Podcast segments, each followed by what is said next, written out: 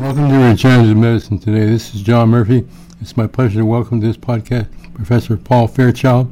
Professor Fairchild is a fellow at Trinity College in Oxford. He joins us today by telephone from England. Professor Fairchild, welcome to Regenerative Medicine today. Thank you.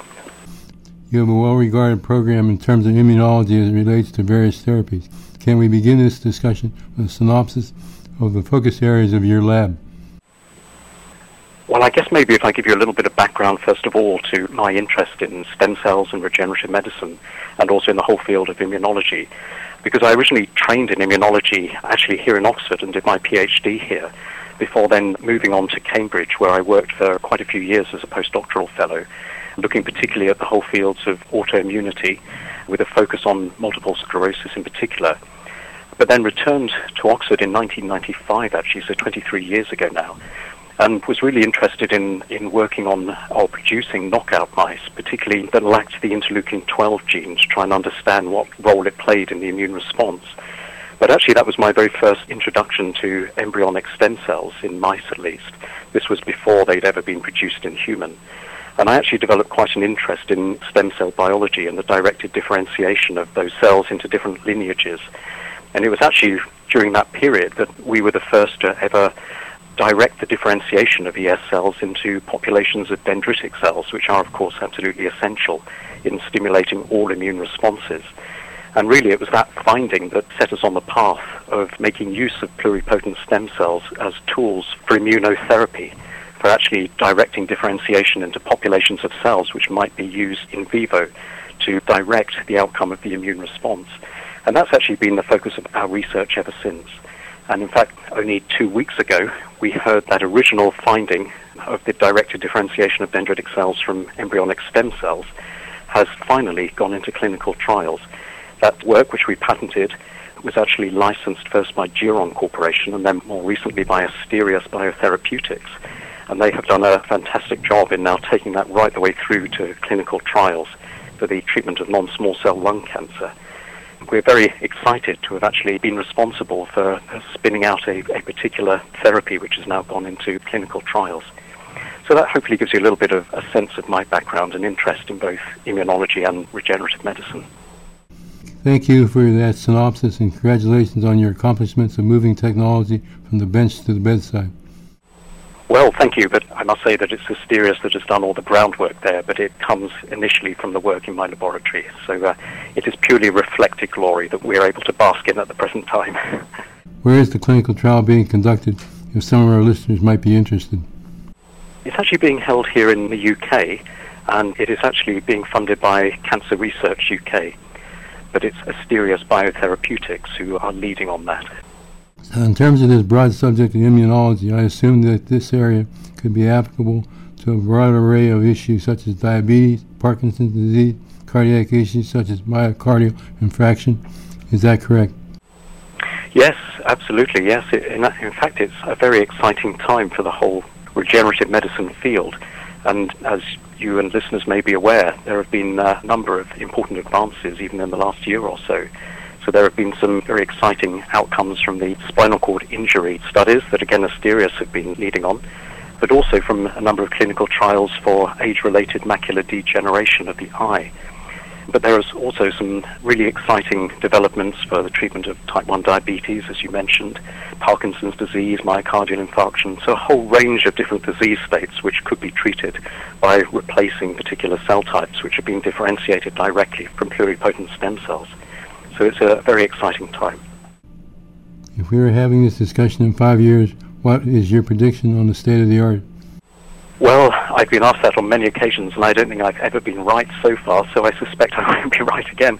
But I would hope that we will have moved beyond those phase one, two, and three clinical trials, and that we might, even within that time frame, begin to see some of these therapies actually becoming more mainstream and perhaps even more routine. And you know, that is very much something that we're working towards in my own laboratory in the latest iterations of some of the technology that we've been developing in using pluripotent stem cells for immunotherapy. So certainly within five years, I hope that here in the lab we will actually have moved through to first-in-man studies. And so beyond that, we hope that a lot of these approaches that we're developing will become a lot more routine. You're certainly living in some exciting times, and I commend you and your colleagues for the progress that has been made. Professor Fairchild, I know that you are the former director of the Oxford Stem Cell Institute. Can you tell us about the Institute and some of the focus areas? Yes, I was actually privileged to set up the Oxford Stem Cell Institute back in 2007, so we've just celebrated over 10 years now.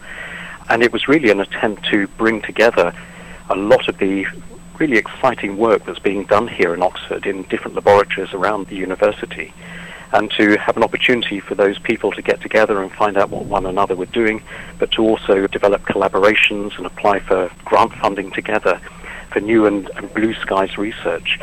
And during the course of the 10 years, we have now expanded to over 50 laboratories, in fact, based in many different departments around the university. 17 departments, in fact, are represented and we cover a whole host of different areas of regenerative medicine and stem cell biology, right the way from neural stem cells through to stem cells at the heart, for instance, and all aspects of supporting technologies, things like scaffold structure, for instance, and the treatment or the use of mesenchymal stem cells, for instance, in immunotherapy.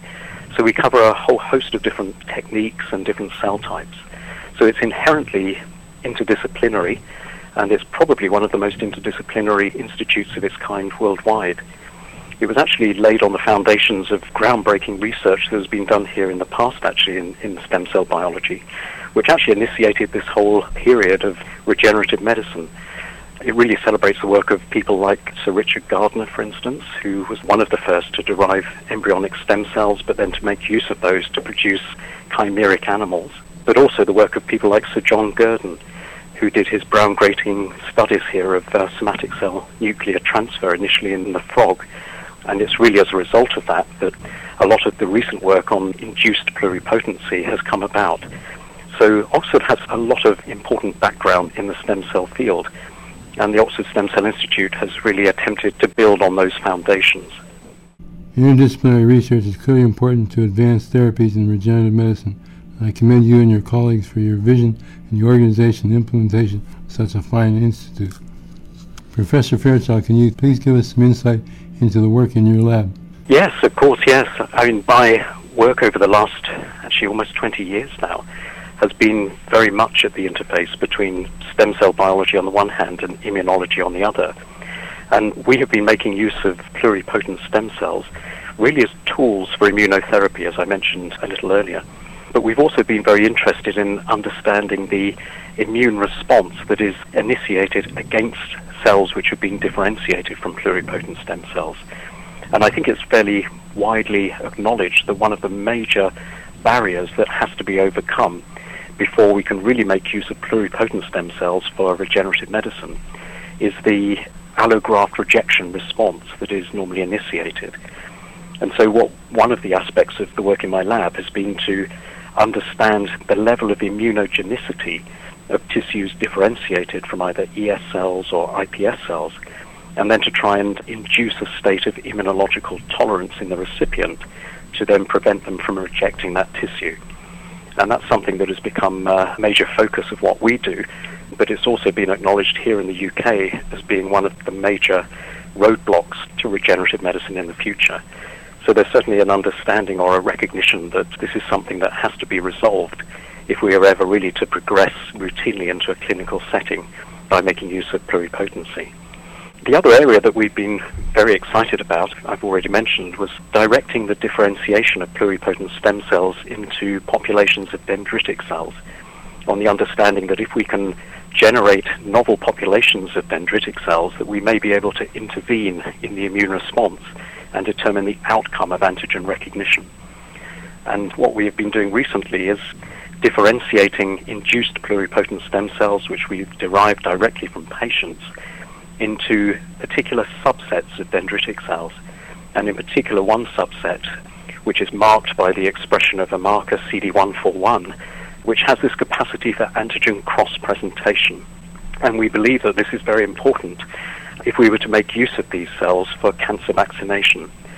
And at the present time, we're currently attempting to spin out a, a biotech company from the lab, which will then exploit the intellectual property that we hold in that whole field. And our hope is that one of our first indications will again be immune oncology, particularly colorectal cancer or potentially cervical cancer. But we're also very excited by the possibility of making use of these dendritic cells to very specifically induce a state of immunological tolerance, perhaps to therapeutic proteins. We see this as a platform technology which could actually be exploited in a number of different settings to potentially treat a whole range of different disease indications. So that's something that we're very excited about at the current time. There are many different types of cancer. Is this approach potentially applicable to different types of cancer? Potentially, it could be useful for a number of different cancers. What will determine the specificity of the approach is the antigens that we choose to feed to our populations of dendritic cells to allow them to cross-present to cytotoxic T cells. One of the advantages of our approach in making use of cells which have the capacity for antigen cross-presentation is that we can entrust that function to them to select from those antigens the peptide epitopes which they wish to present to the T cell repertoire. And so potentially it could be applicable to a number of different disease states, a number of different cancers. It just depends on defining antigens which are highly specific to that particular cancer so that there is little opportunity for off-target effects that's actually one of the reasons that we are considering working on something like cervical cancer because it is, of course, virally induced, which means that there are viral antigens which could serve as the targets for the immune response. And it is, of course, only those cells that we wish to target and destroy which will ever express those viral antigens. So it would potentially be very highly specific for that particular cancer. So are there any potential risks with immunotherapy protocols? Well, there are always risks with any of these new therapies that are coming through. Whenever we're using cells which are differentiated from a pluripotent source, whether those are embryonic stem cells or induced pluripotent stem cells, there is always the possibility of the carryover of some of those undifferentiated cells into the inoculum itself. And the regulators are particularly concerned that if that were to happen, then those cells could potentially become tumorigenic in vivo and could potentially give rise to teratomas, for instance. So that is always a possibility. We feel, in fact, that, that our approach is unlikely to have quite such difficulties associated with it because, in fact, we don't need those dendritic cells to survive long term in order to gain the benefit of immunotherapy. So, unlike the treatment of Parkinson's disease, for instance, or type 1 diabetes, where all of the benefit of the treatment is actually lost if the implanted cells die. In the case of immunotherapy, those dendritic cells only need to survive for a relatively short period of time. And it's the legacy that they leave behind in the T cell repertoire which is actually beneficial rather than their own persistence we believe this is actually a major advantage in our approach because it means that all of the cells derived from the iPS cells themselves can be cleared from the system within possibly a few days or a week or two at maximum. And there will be nothing left within the individual that has been derived from an iPS cell. So we believe that the issues of safety are relatively easy to overcome.